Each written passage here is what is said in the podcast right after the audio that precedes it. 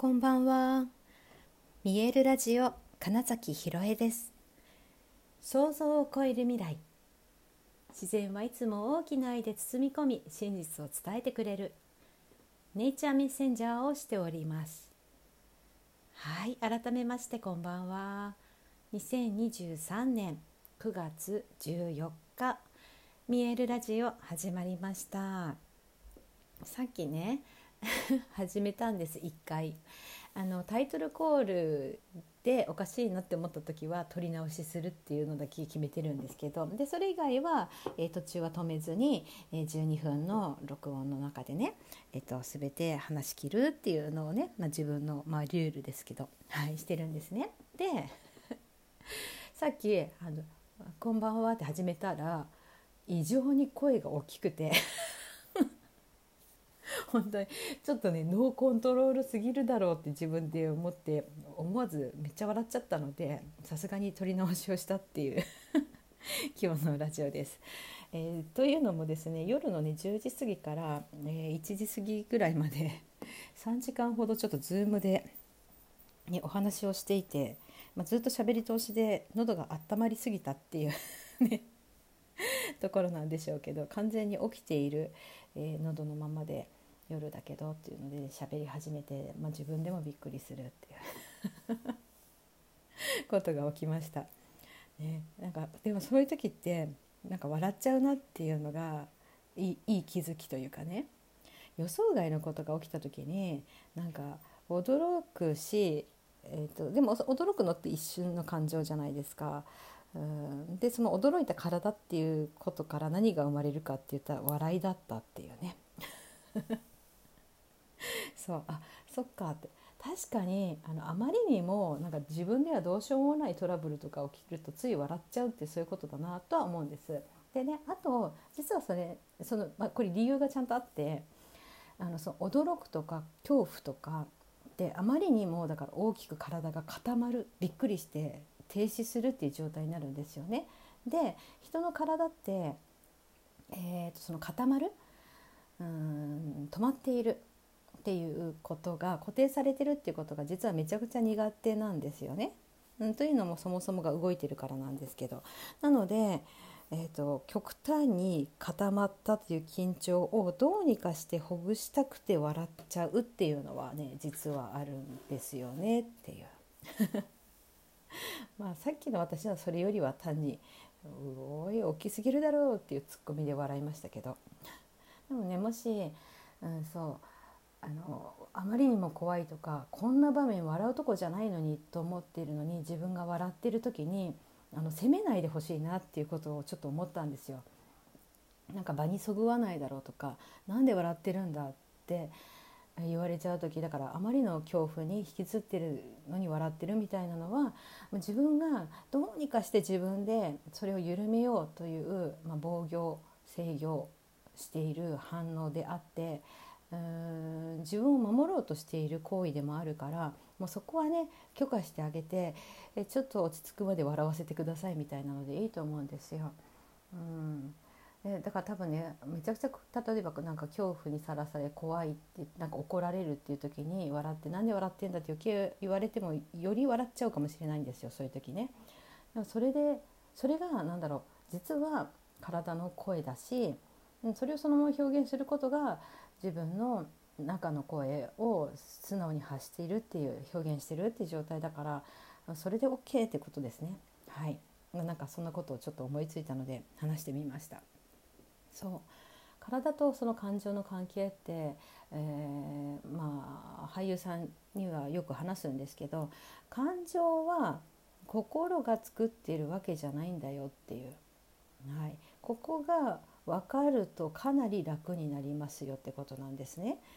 うん、で脳で考えている時はもう感情ではない感じるではないからもうそもそも違うんですけど嬉しいって思わなくちゃとか全然そういうことではないででも例えばね誰かから何かをもらってあんまり喜べなかった自分みたいなのでまたシュンってなる時って単に本当それこそ体が固まってるとか、えー内側に入った状態例えば巻き肩とかねただそんだけでもうんとね、喜びにくかったりするんですよ。ただそれだけですからあの体と感情っていうのがもう本当にただイコールだから、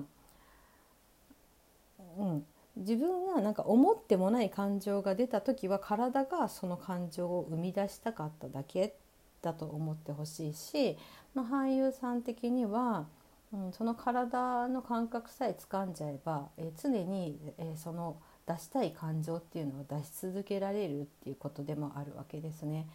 うん、でそれをねだから心をうーん心で一生懸命感情を作ろうとかってすると、よく例え話に言うんですけど悲しいっていう時に例えば泣かなくちゃみたいになった時になんか自分の体型の中にある悲しいを一生懸命引っ張り出そうとするんですよね。でもそんなのねあと飽きます忘れちゃうというか人は忘れる生き物でそれこそずっとそういうの抱えてると辛いからって言って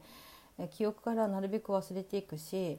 うん、もしそれを思い出してその時の自分の気持ちになった、ね、気持ちになったと思って1回は泣けてもそれができなくなって、まあ、それこそねどんどんと、まあ、身近な人をあの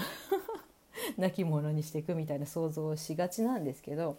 全然そういうことじゃなくって、はい。うん、その悲しいがもし掴むきっかけとして使うんだったら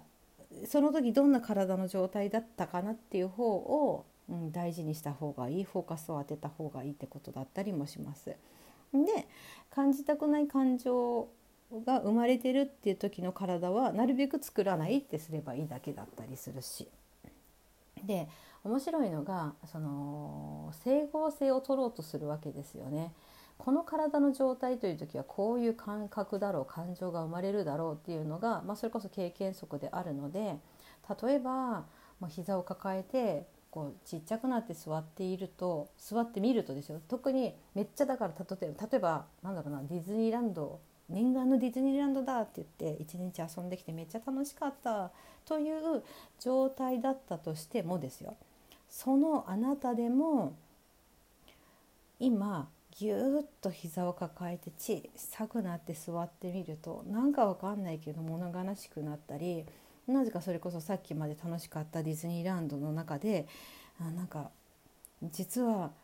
こんな楽しくないこともあったなっていうそのなんかない方にフォーカスがいっちゃうみたいなことが起こると思うんです。でだからそんなわけないじゃないですかっていうことも分かってるのにただ体がそうなるとなぜかそういうふうに一生懸命悲しい出来事を思い出そうとか紐付けようとするんですよ。つまりこの体の状態で感じるっていうのは悲しいとか寂しいという何かだ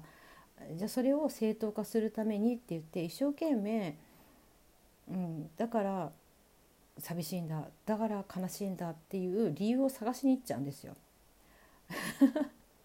面白いですよね。シンプルに体と感情の関係ってそういうことなのでだったら楽しいなっていう時のその体を常にやっていればいつだって楽しいなっていうモードで居続けられるだけなんですね。はい、で私がよく言うのはなんか気持ちが晴れないなとか思ったら両手を高く上げて胸を開いて空に向かって開いてなんかいい天気だな気持ちいいなって思って上を向いてくださいみたいなそのなんかそういう感じの空だなっていうだけでいいですってその気持ちいいなって思おうとしなくていいのでただ両手を広げて、えーと、胸を開いて上を見上げてみてくださいって言います。そしたらなんかわかんないけど楽になるんですよ。そんなもんですってよく言うんですけどこれは見える体ほぐしの、まあ、中でもお伝えしているあなたの体は心地よくご機嫌ですか？っていうキャッチコピーはここにありますと体が心地よくご機嫌だったら感情は常に心地よくご機嫌なだけですよと。でそしてそれは自分で作ることができるし、うん、単に体を変化させればいいだけですよっていうねお話をよくします。でこれをとまあ、逆手にとってじゃないですけどうまく利用すればその演じるっていう時にめちゃくちゃ活かせますよっていう話を、まあ、俳優さんたちには伝えたり私自身が演じる時に役作りをめちゃくちゃ体からするのはその部分で、うん、例えばこう怒りっぽい人っていうのがあるとその怒りやすいすぐにその起こる怒りのスイッチが入る体の状態をベースに持っているってだけなんですよね。でそれさえ作れれば勝手に怒っちゃうから、うん、怒りっぽい人は出来上がりますね。で、えー、っと普段の自分とはそれが全然違うって体の状態だって理解していれば、うんとなんか日常におい日常生活において役の影響を受けるってことがほとんどなくなるんですよね。ちゃんとスイッチを入れられる体を変えればいいだけだっていう、うん、ことになるっていうぐらい簡単に、え、言い方あれですけど本当簡単に いつだって怒ったり泣いたり、うん、できるっていう役作りができたりしますよねっていうね。みたいなことも、まあ、俳優さんにはお伝えしたり自分の役作りにはその体と感情の関係っていうのをめちゃくちゃ分かったらすごい役を作るのも簡単になりましたねっていう話。っていうのをなんかそう今日はねラジオを1回目のテイクであまりにも声がでかくて笑っちゃったっていうところから まそんな体と感情の関係のお話をしてみました。もしねそういうのに興味があったら見える体保護士の公式 LINE 登録していただいて、えーと、オンラインでのレッスンなども受け付けておりますので、うん、どうぞご連絡ください。はいということで、え本日もご視聴くださりありがとうございました。2023年9月14日見えるラジオ金崎ひろえでした。おやすみなさい。